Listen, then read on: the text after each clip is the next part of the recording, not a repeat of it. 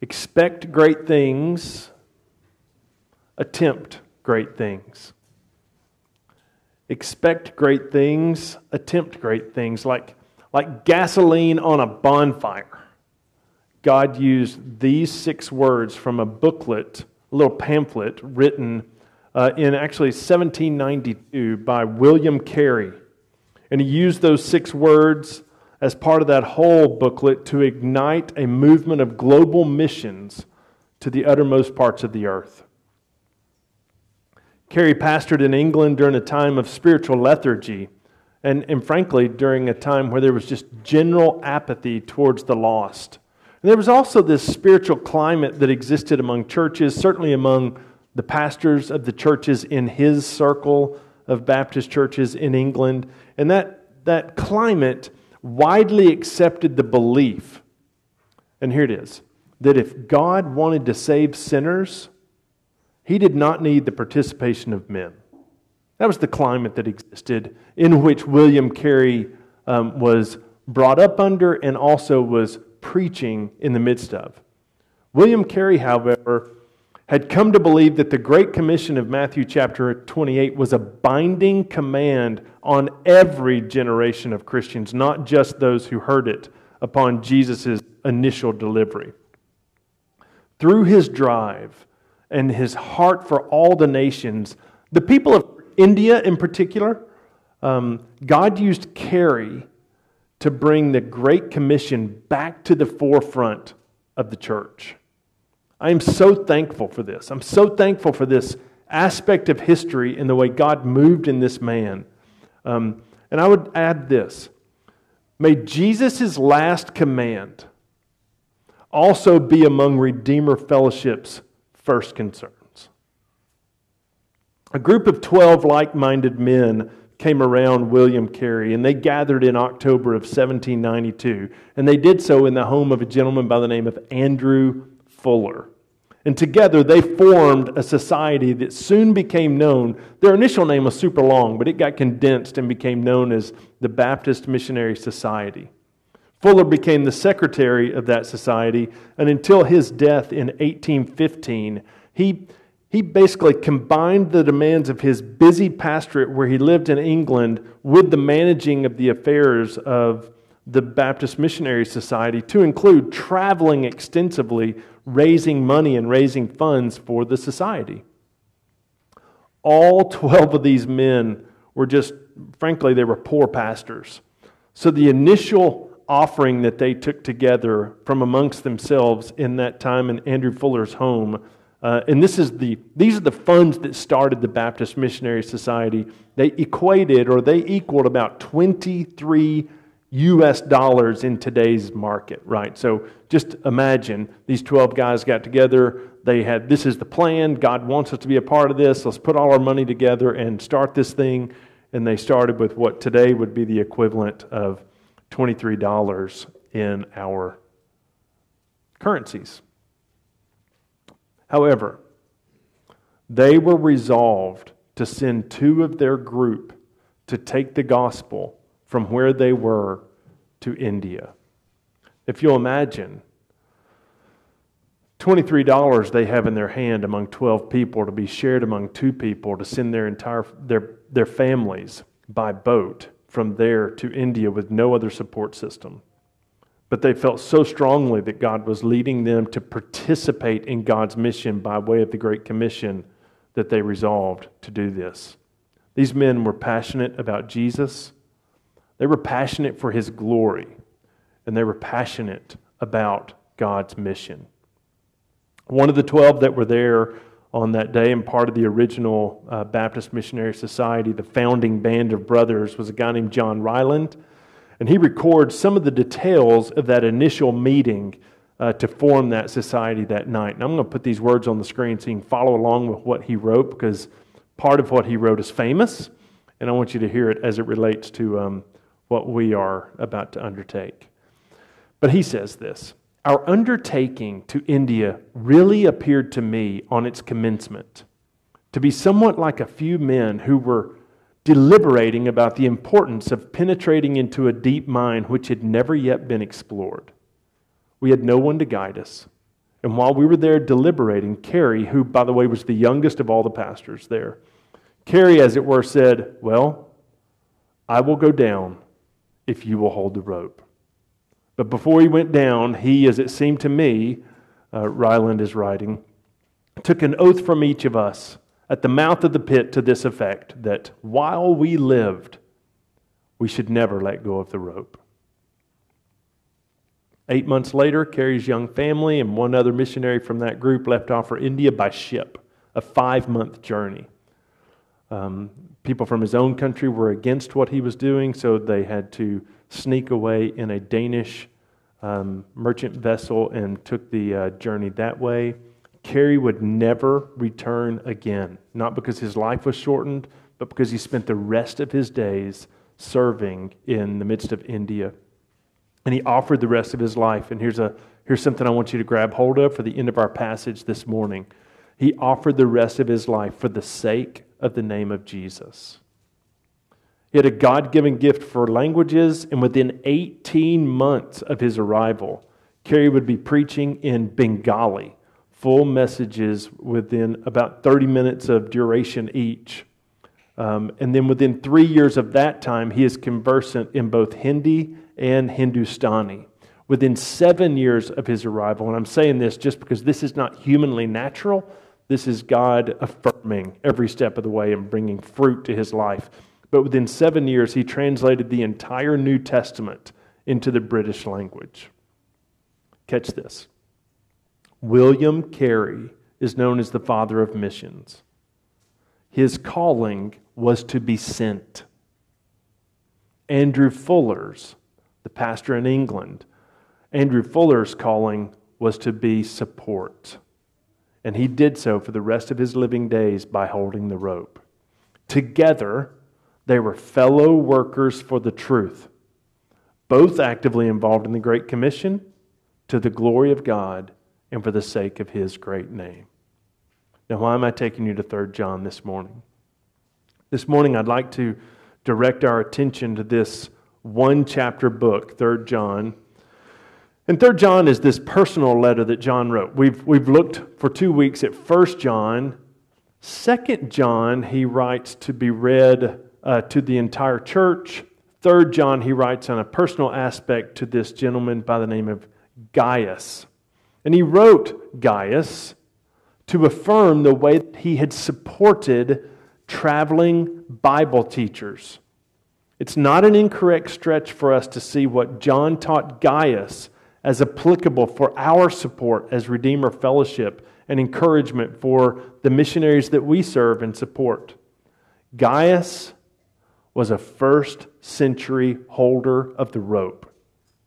And we too, as a church, under the leadership of our uh, mission team, um, we desire to love the nations by going and supporting, um, but we will do these things by God's grace, holding the rope, um, loving the nations. We'll do so by God's grace as we, three things from this morning walk truthfully, serve faithfully, and give generously.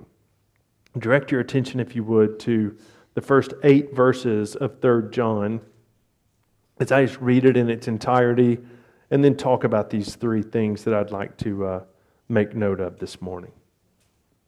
This is the word of the Lord.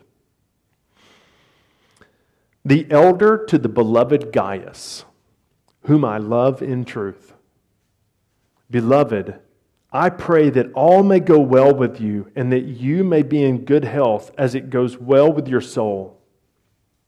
For I rejoiced greatly when the brothers came and testified to your truth, as indeed you are walking in the truth.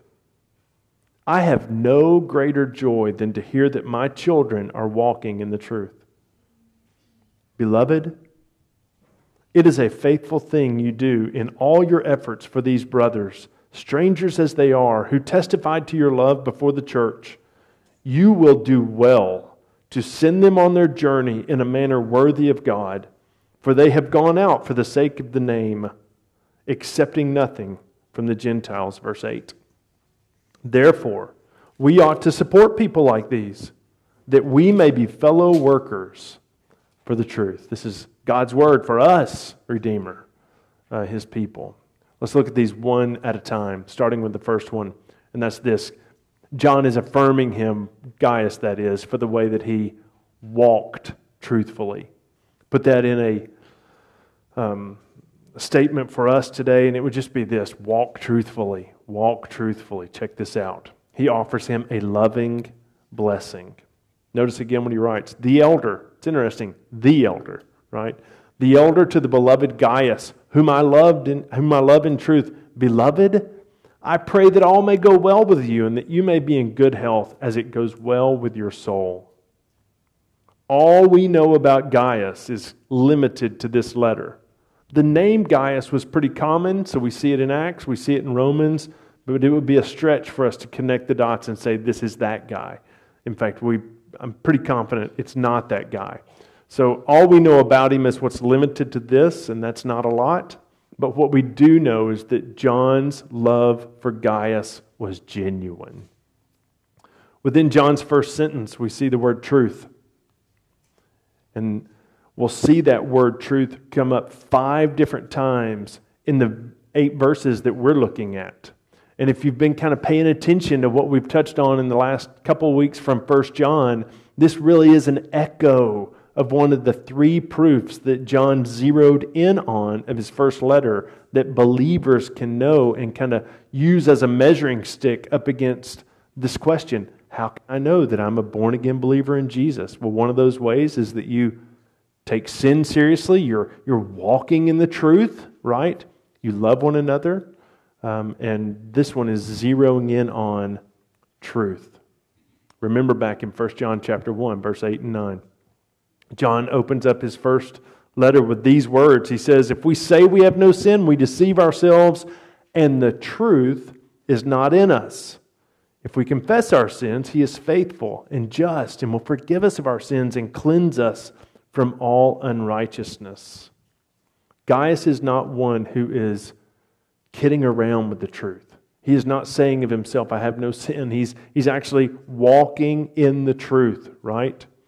John and Gaius, then, as a result, and this is the case with the fellowship of all believers, but John and Gaius are united together by their mutual love for each other and by the gospel of truth that they share together. So, check out John's initial blessing. John's initial blessing and his prayer for Gaius involved both his physical condition and his soul. Notice again when it says, I pray that all may go well with you and that you may be in good health as it goes well with your soul. I confess that this is a lesson for me. Am I interested in the state of my friends' hearts before the Lord as much as I am about their physical well being? And, and John puts them both on the fore here. And he's, he's actually not even putting one over the other, though I think you could make an argument that one could go over the other. But he's mutually interested in this out of his deep love for his brother, Gaius. And to that, I would encourage us that we might be people who Pray both for the health and the souls of our friends and our brothers and sisters in this room. How do we do that? How do we get to that point? Well, it starts out by asking good questions, right? So that we can step in as a brother and as a sister in the Lord whose concern is then prioritized in our lives, right? We won't know just based upon what people volunteer but we can show interest and our heartfelt love for them to know more about their soul as well as their physical condition. To ask them, even the simple question Hey, how's your soul? How's your walk with Jesus? I, I was at coffee meeting Thursday morning, and it was on the surface for a while, and then I asked that question. And it wasn't an awkward question, it just gave permission to uh, open up the conversation, and it was taken. So we see this in the first, a loving blessing. And then we move on. We're going to move through quickly this morning. And that is this gracious report. A gracious report. And this is a gracious report that John had received from men who had been in Gaius' church and then went back to John's church, probably in Jerusalem, and gave this report. So notice what it says. Here's John's words For I rejoiced greatly when the brothers came and testified to your truth. As indeed you were walking in the truth. Just simply said, and just quickly said, I, I would like to add that Gaius's walk is in keeping with Gaius's talk. There's not a contradiction there. And so when he says um, that I came, they came and testified to your truth, that is not a hint of um, subjective truth, as in, you have your truth, I have my truth. What John is referring to here is the way you are living out faith, the way that you are, without any contradictions, fleshing out what you believe about the truth of the gospel. But it happened to have brought joy to John's heart when these traveling Bible teachers returned back to his church and, and they testified to the level of hospitality that Gaius had shown them. Now, hospitality was culturally expected in John's day.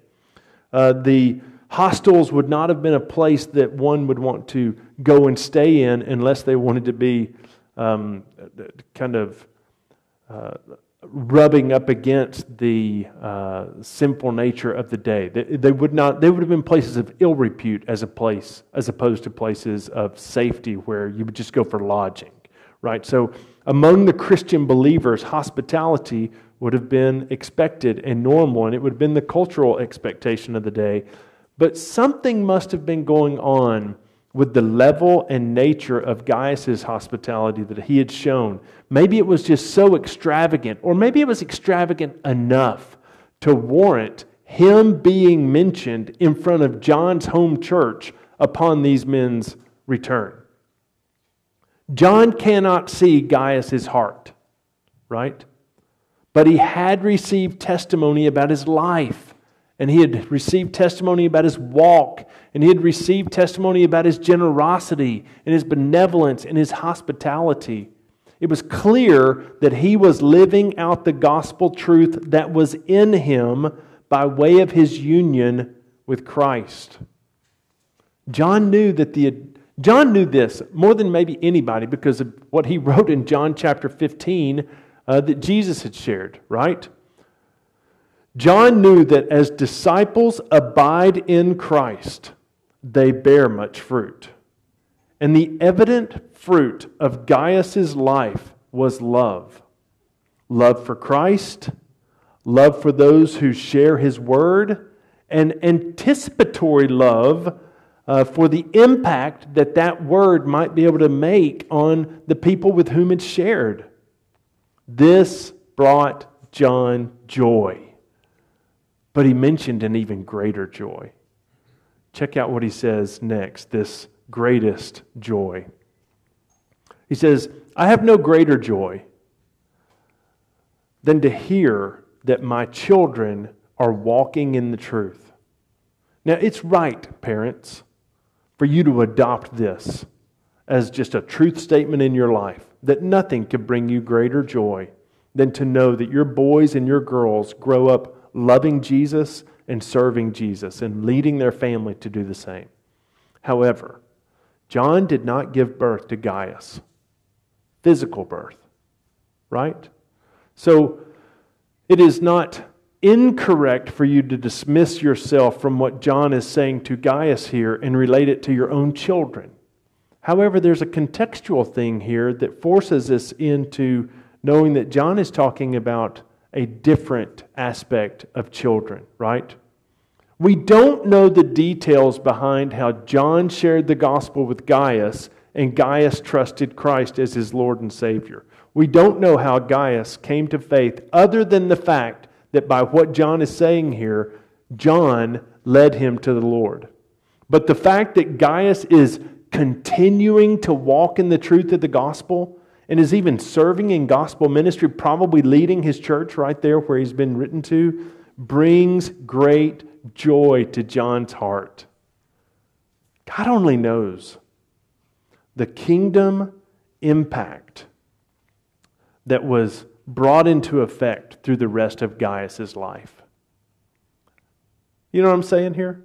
Who knows what all the Lord did through Gaius's life from that moment on as a result of that initial investment of gospel conversation and leading John to the saving way of Jesus. And then the Holy Spirit beginning to work in Gaius' life and, and molding him and forming him and fashioning him into someone who is freely giving and freely supporting and cheering on the spread of the kingdom of God.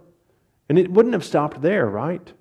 So John is overjoyed when he's learning that his children are walking in the truth and he's trusting what's going to happen in the future. Let me take you back to William Carey's life for just a second. Early in his life, he's a teenager. He, he learned the trade of shoemaking at 17 years old. It was certainly not a glamorous vocation. He wasn't depressed. We, I have no indication that he's depressed about this. This is just what he did and what he was going to do for the rest of his life. But there were few options for him other than this vocation that he finds himself in and he apprentices in and he learns the trade. Yet, as God would have it, I'm sharing this part of his story as an encouragement. I hope. As God would have it, it was through his tenure as an apprentice, an apprentice shoemaker, that another young cobbler whose name was John Warr. John Warr presented the gospel to William Carey, and in 1779, when Carey was 17 years old, he cast himself into the arms of a merciful God for the glory of God alone, and he was saved by faith and grace. And the rest of um, the modern missionary movement was birthed from this conversation right here. Was it an accident that this young 17 year old boy, William Carey, finds a career path as a cobbler in a place next to another Christ follower who shares the gospel with him. And by God's grace, William Carey trusts Christ. Don't reserve your conversations about the gospel for those times where you think, okay, it's obvious, I got to say something. Or this person's life has totally now imploded. I'm going to share just one little thing with hopes. Be aggressive and be liberal with your words in the gospel, with your coworkers, with friends, neighbors, ball team members, and trust the results to the Holy Spirit Himself. Who knows who you're sharing the gospel with? About seven, eight, nine years ago, I, I frankly don't remember how long it's been, but I get this phone call from a college age kid who was moving to California. He said, You may not remember me, but I'd like to come and visit with you. And I said, Come on, bro. And he came and he uh, shared a story about a time that I had spoken up in Dallas Bay and shared the gospel through a story that maybe I've shared with y'all before about a mishap in a rental home that my brother and I owned.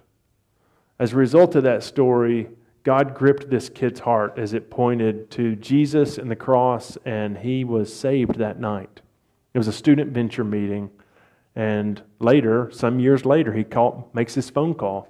And he tells me about that night. He says, You don't know me. I was in this room, but I just want to kind of follow up with you. Thank you for what you did and let you know what's next for me. He said, I'm moving to California to spend as much of the rest of my life as God will allow to pour into high school kids through student venture there. And I'm just, I want you to know what the Lord's doing. And in that moment, it wasn't this time of of pride with, man, what a great talk that must have been. Or it wasn't any of these, it was just joy that in spite of us, God would use the gospel to allow it to be planted in the hearts of people. And I'm so grateful for him. I'm grateful for what he's doing today.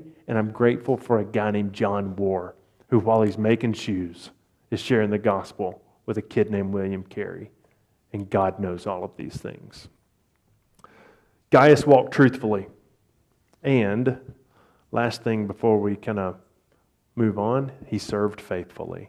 He served faithfully. If I can direct your attention to verses 5 and 6, just touch on these pretty quickly.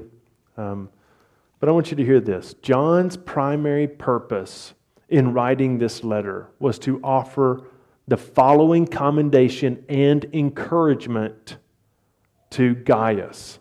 Likewise, as we're being led by our missions committee, meeting new folks who are, we're partnering with all around the world, some of which we've known for years, I'm encouraging us to follow this same commendation and same encouragement, and that's this Beloved, it is a faithful thing you do in all your efforts for these brothers, strangers as they are, who testified to your love before the church.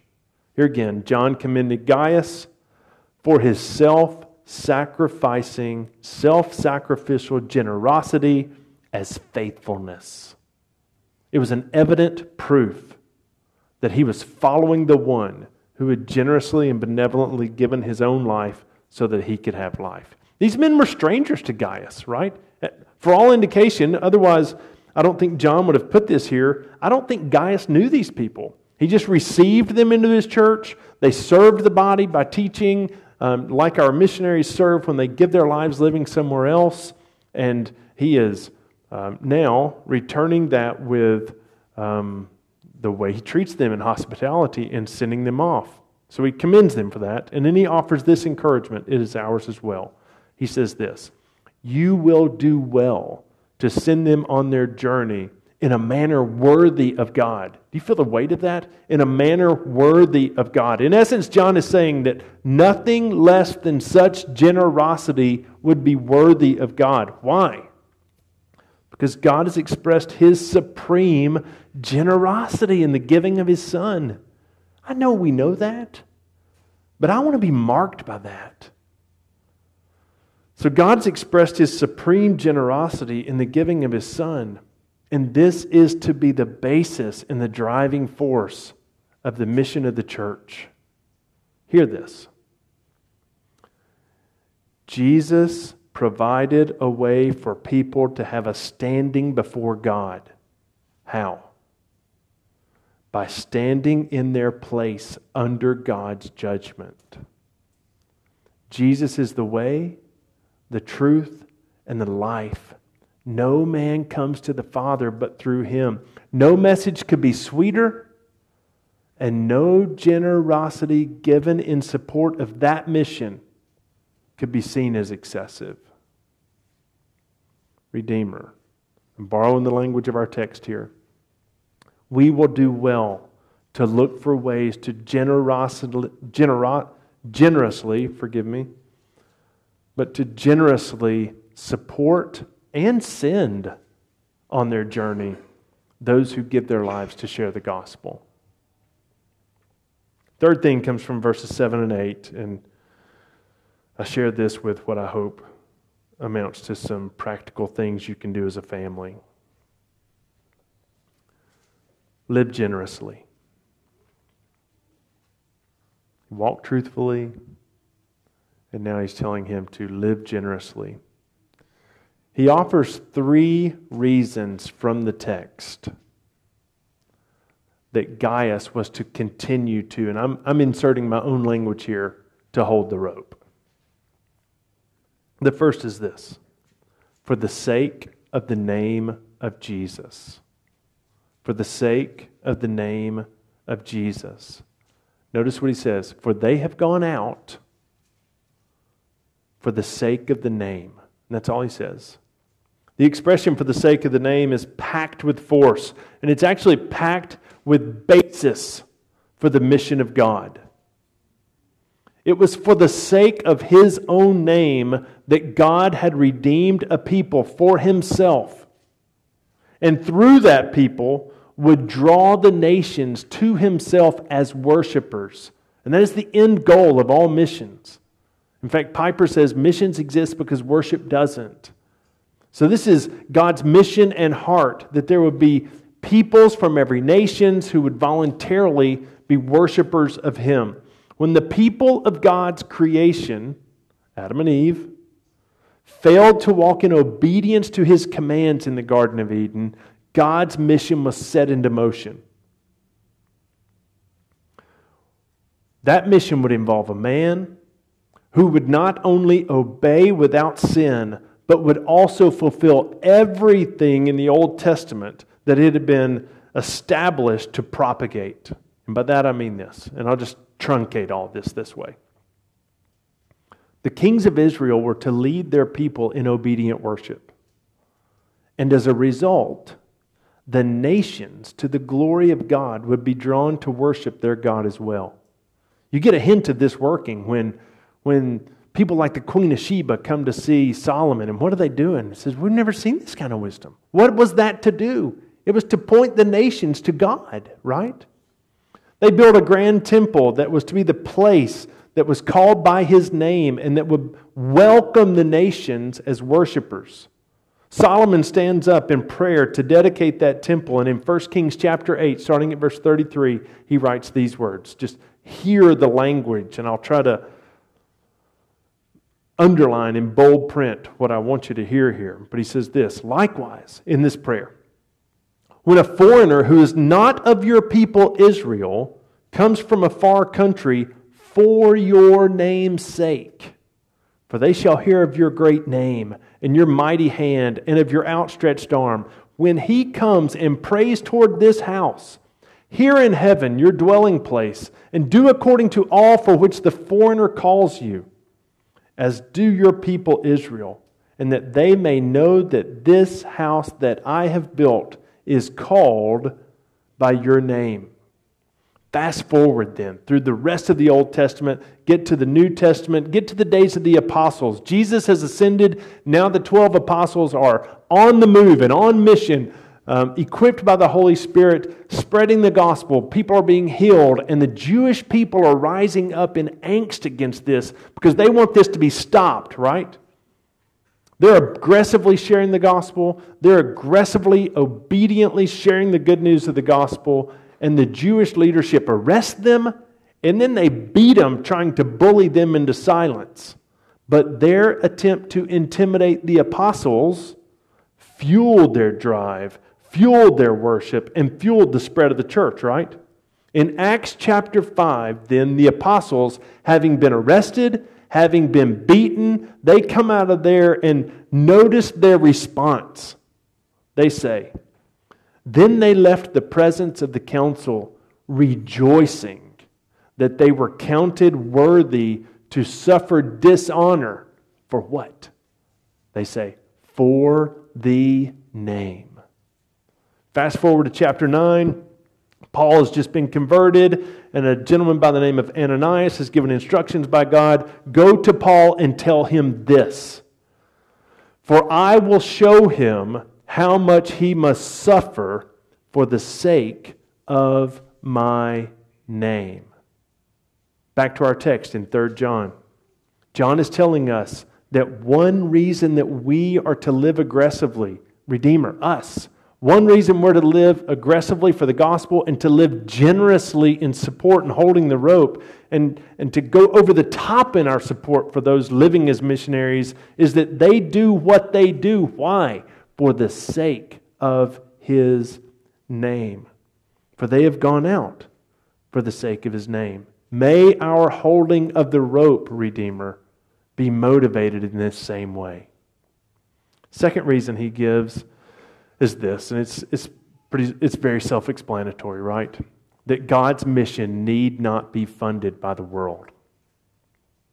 God's mission need not be funded by the world. He owns the cattle on the thousand hills, and it's the pleasure of His people to give of what they've been given by Him back into service to support folks like these traveling Bible teachers or the missionaries all over the world. They are accepting nothing from the Gentiles, it says. So the second reason requires very little to expound upon. It's it's the pleasure and responsibility of the church, right? To support the work of missionaries through generous giving. May we as a church, and I say this intentionally, but it, it really, frankly, has been something that has resonated that I'm, I'm trying to have land on my own heart. But may we as a church not be so married to achieving the American dream of amassing wealth. That we lose sight of the fact that we're actually married to the Son of God, who exhausted all to purchase with his precious blood. May we leverage what he's blessing us with for the sake of his name. The third and final reason is quite encouraging, and I've put it in rope holding language. Rope holders are partners in the truth. Rope holders are partners in the truth. Notice how he says it. Therefore, we ought to support people like these, that we may be fellow workers for the truth. Fellow workers for the truth. Next week, it's going to be my pleasure to introduce you to some friends of my families. They one of them actually graduated from LFO back in the day. He was a youth group in the youth group that I grew up in. He came to Christ in college. He and his wife surrendered their life to missions, and I'll let him tell you where he serves and lives. Uh, but they'll be here and they'll introduce themselves to us next week. They just happen to be here on furlough for the month, and they're going to leave here and come to lunch, I guess, at our house. We haven't actually talked about those details. Um, but Shannon and I have supported them, I guess, since day one. Um, and it has been a joy to send that support check. And even on the occasion I've traveled over to where they live and serve in South Asia to their field to encourage them. And I've had the high honor, my family has. One, one time, one of my children's birthday parties, they, um, they asked for no gifts to be brought to them as for their birthday party, but to bring packaged things that could be sent to this family where they live in South Asia.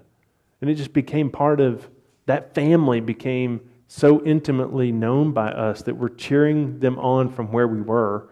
Um, that what I want you to hear is that the high honor that I see from 3 John chapter verse 8 is that although they live somewhere else in another country, serving the people that they're serving and introducing them to the gospel, and I live here, by God's grace, we're fellow workers with them.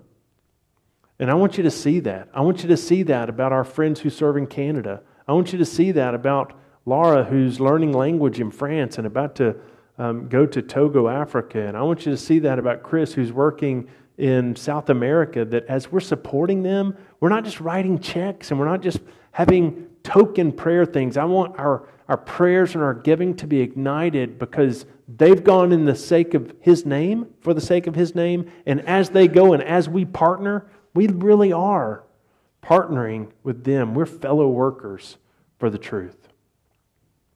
Let me wrap up this morning. Uh, I thank you, actually because you, Redeemer, have exhibited not only a willingness, but a strong motivation to embody what John is commending Gaius for.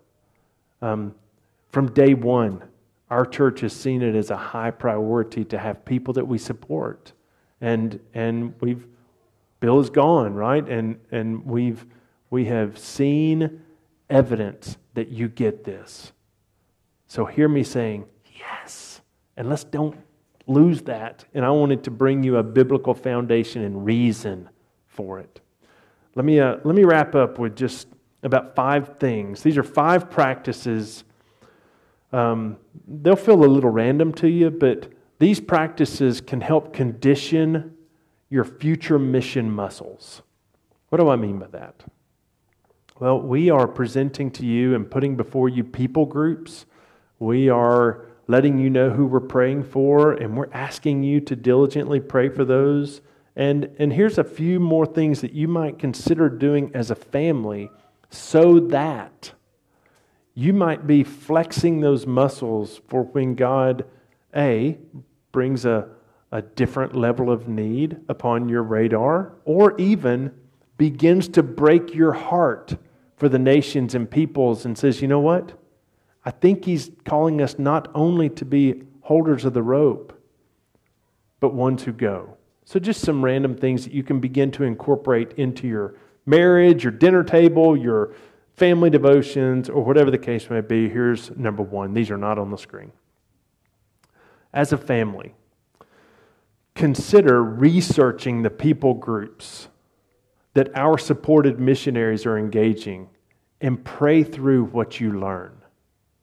So do some Google searches about the First Tribes people in Canada or the Togolese, um, which is a small country, but they're quite um, condensed area from where Laura is going to, and there are not high density concentrated people groups of them here in the United States. But I want to know about those things. And I want you guys to consider doing some research on your own about some of these people groups so that when we throw out names, you're not just hearing names of people serving, but you're also learning and kind of internalizing things about the people that they are engaging with on a day to day. That's number one. Second thing. When you receive an update or an email from missionaries or people that you're supporting personally or that we're supporting as a church, can I encourage you to respond immediately to that? And it doesn't have to be an elongated response. Even the words, thank you for sending this, communicates to the sender that you're partnering with them and you know it, and you're praying in that moment. I can't tell you how many missionaries in my world and life have told me out of their frustration, we send word and we never have any confidence that what we're sending is being read. So even when you open it and read it, respond with just a couple words. It's an encouragement a lot. Number three, read good biographies of faithful missionaries like William Carey. And as you read them, pray God, please clarify how you want me to partner with you in your mission. Would you have me be one that goes? Or would you have me be one that continues to hold the rope? Number four of five. Engage with internationals that you encounter. Consider a simple question that disarms and sets the table for them to talk and for them to know you care about what they're going to say.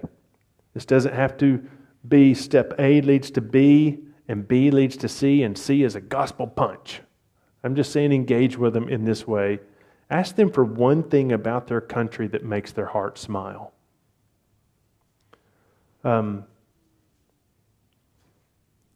it is a rarity that I've asked questions like that of internationals, and if they can understand me, that they have a refusal to engage in conversation. Fourth, I mean, fifth thing, and that's the last one open up your home for new people you meet. And ask God to open up doors of relationship and conversation.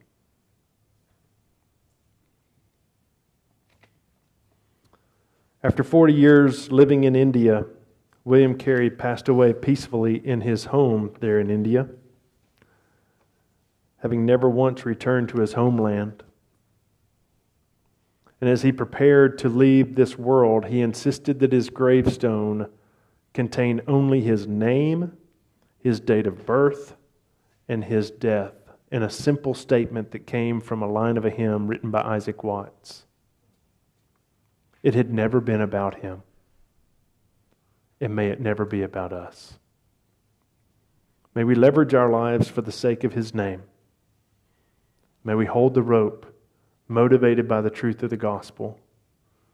May we look for all kinds of ways to participate in the mission of God, prioritizing those ways that help us reach out to those who have not yet heard the name of Christ. I'm grateful for the examples of people like Gaius and William Carey and Andrew Fuller. May God help us to follow their lead as they followed his. Let's pray.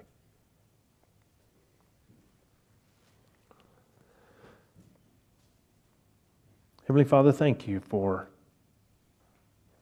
your mission whereby you have given us a standing before you as a result of your Son standing in our place, taking on the full extent of your judgment. Lord, no greater news could be shared across these nations and world, and it is your heart, as has been evidenced all throughout Scripture, that there be peoples from every nation, tribe, and tongue that worship you. Or from Revelation chapter 7, we see the culmination of that vision and mission. We thank you as Redeemer for the ways you're giving us the opportunity to participate with you. Or would you move in each of our hearts? Would you clarify how you would be have each of us be a part of this mission? Would you lead our mission team and give them wisdom as they lead us in this way? Lord, we do so for the sake of your name. And we pray you're honored and glorified in the midst of it. We offer ourselves as ones who have been purchased by your precious blood. We pray this in Jesus' name. Amen.